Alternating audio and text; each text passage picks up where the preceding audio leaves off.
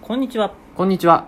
このラジオでは漫画家の若林と漫画好きの会社員工藤が漫画についてのいろんな話をしていきます。はい、よろしくお願いします。じゃあ、お便りを続いて読んでいよろきたしくいとお思います。願いします。ラジオネーム、山の上のクジラさんからです。はい。はい。若林先生、工藤さん、こんにちは。こんにちは。こんにちは。質問なのですが、若林先生は作品のタイトルをどのように決めているのでしょうか、うん幸せかな子の殺し屋生活は一見して、かな子さんという殺し屋が幸せを感じている姿を描いたお話なのかな、うんとコミカルなイメージがすぐに想像できますが、うん。他にもタイトル候補があったら聞いてみたいです。うん。また、若林先生が思ういいタイトルの条件ってあったりするのでしょうかうん。気になるので、ぜひ教えていただきたいです。よろしくお願いいたします。タイトルについてだね。漫画のタイトルについて。僕タイトルについては、はいもう一個ね、もうこれ、これではっていう考え方が一個あって、はいはいはいはい。まあ全てがその通り作られてるわけじゃないんだけども、はい。幸せかなこの殺し屋生活を作る時タイトルについてはすげえ考えたと、はい。あの最初に SNS でバズらせるっていうことがまず1個の目標だったからさ、そこに合わせて考えてたんだけどもなんだろう SNS でさバズりやすいは漫画のタイトルってさ大体誰々が何々する話じゃんはい。でこれってもう本当になんか SNS 上のなんだろうセオリーになっていて、うんあのね誰が何かする話、うん主語が述語する話っうんていうの、が、とにかく分かりやすくて強いうんはい。これは多分あそうだのと思ラいまノすベとかでも全部そうだよねそうですね。ラノベ全部説明してますね、もうなんなら長ったらしいタイトルとか今。ももう今、もうすべてわかるタイトルで。でもう一個強いのがあってこれはピクシブとかで漫画公開してた時に感じてたことなんだけど、はい誰々君と何々ちゃんあクールクールなんとかとなんとか上司みたいなー、さだからキャラの関係性を表してるそうそうそう作品の名前の付け方。もうなんか堀君と宮ん堀堀堀さんと宮村君だっけ堀君と宮村さんだっけ堀井くんだったっけ堀君堀堀井君あれ堀さんじゃない堀さんでしたっけ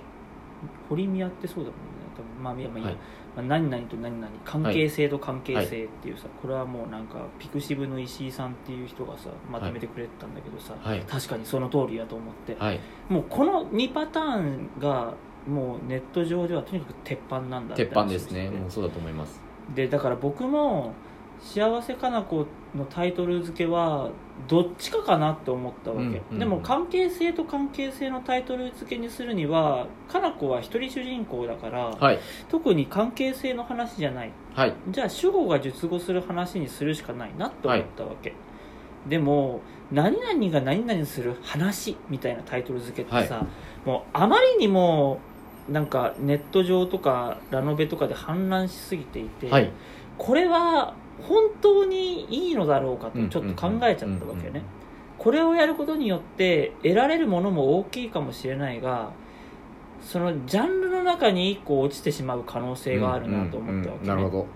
で僕の漫画って基本的になんだろうあんまりオタク受けしないというかさど、うん対対象が結構割と一般のふんわりした漠然とした層だったりするわけさ、は一応ねはいだからさその一般層にこのタイトル付けを果たして受けるんだろうかとかさ、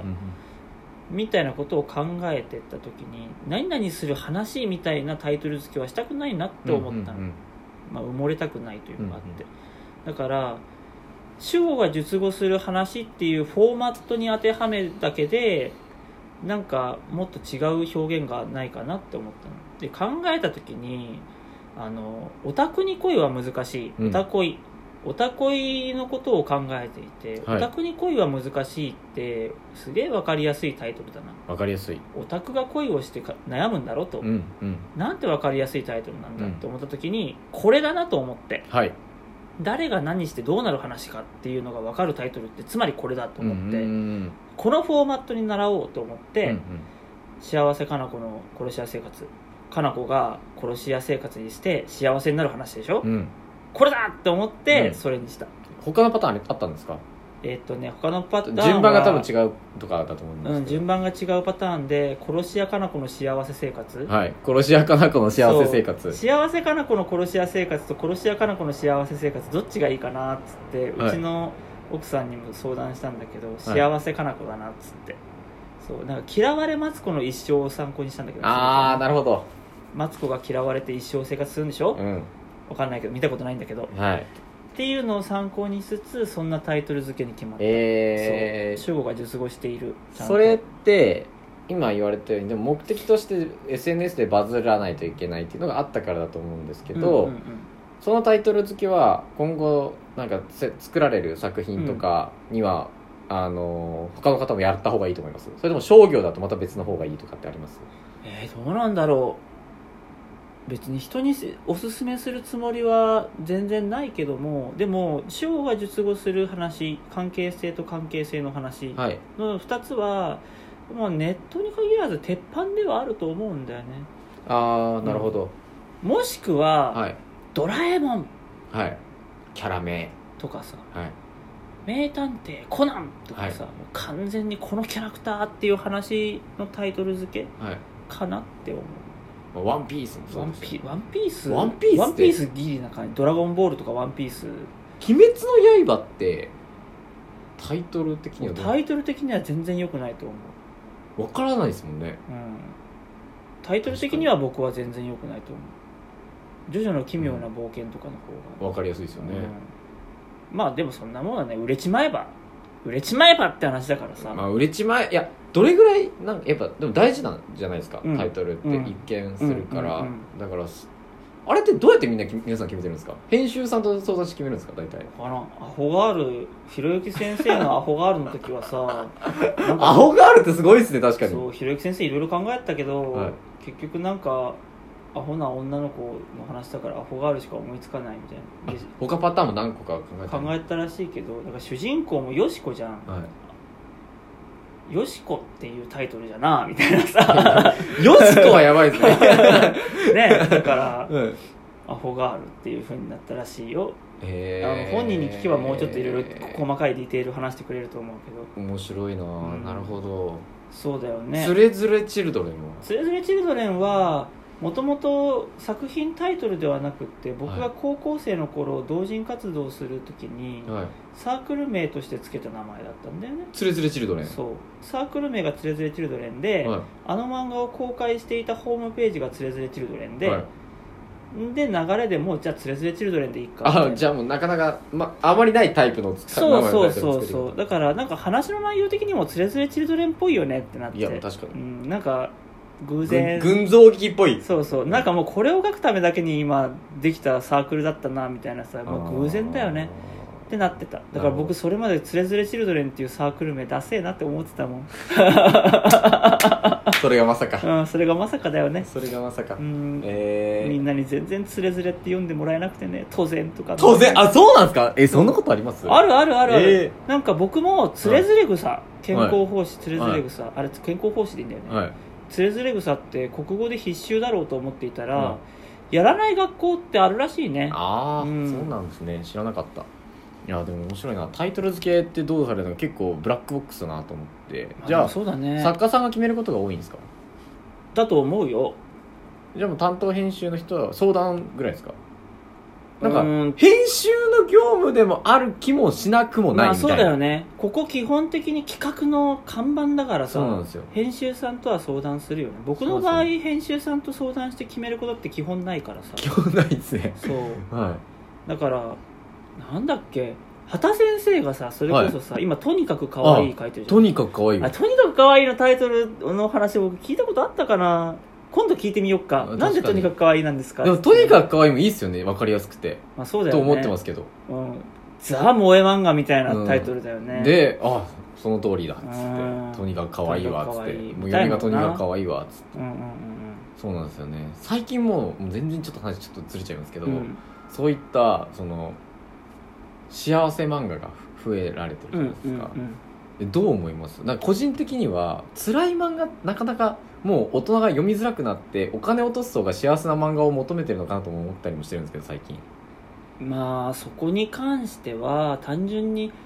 みんな忙しいからさあ忙しいからあんま頭使う漫画読みたくないとかなんさかそういうのかあなストレス感じるそうのそう嫌なのかなあと続きが気になるっていう状態ってまあまあストレスじゃんはいが嫌なのかなみたいなさありますよね、うんなんかやっぱそういうストレスとか、うんうんうんうんなんかそういうのがあって、そうそうそうあのああいったその読んでて幸せになる漫画、うんハッピーになるのが結構売れてそうるねイメージなんですよねスパイファリムにもそっちなのかなと思ってるんですよねそうなのかなまあまあ、まあ、幸せになるずっと同じ関係性と環境が続いてくのかないいやわかんないです今今後もしかしたら変わるかもしれないけど今のところうんそういったなんかずっとああ可愛いなうんとか、ああ面白いなっつってでもやっぱツイッターとかのはいそういう系の漫画は、あれじゃんそのツイッターっていう性質上さ変に展開させるとさ途中から読者ついてこれないがあるじうゃんない、なんか初見の人が途中でリツイートで回ってきたものを見てすげえ話の展開されてる35話目とかを見てもわかんねえからっていうのがさで遡れば1話目から読めるんだけど読まないですね読まないっていうのがあるから、あまりもう最初から関係性とか説明増やさずに書いていくみたいなさうんそういう作りにならざるを得ないっていうのは一個あるよね途中から見ても読める、うんうんああこの二人がこうでこうなんだなっつってあと結局読者も求めてないっていうのがあってさ、うんずっと同じ幸せな完成された関係を見ていたいみたいなさのがあるからさそうなっていくのかなみたいななんか最近のトレンドなのかなと思ったりもしてますけどね、売れてるしただなんか「鬼滅の刃」を見てるそとう急になんですよねだからびっくりしまし鬼滅の刃」はむしろどんどん展開していくじゃんた、はい、あの漫画のいいところはさ終わりがちゃんと見えてるところかなと思ってあーてラスボスがちゃんと最初に出てくるっていうさ、確かにずっと最初から変わんないですうもんんうんうね、ん急に急にもっと上がいたとかなんないですもんね、だから見てられるってのないああの鬼舞辻無惨だっけ俺無惨無惨あいつ倒した後あに終わるあ終わる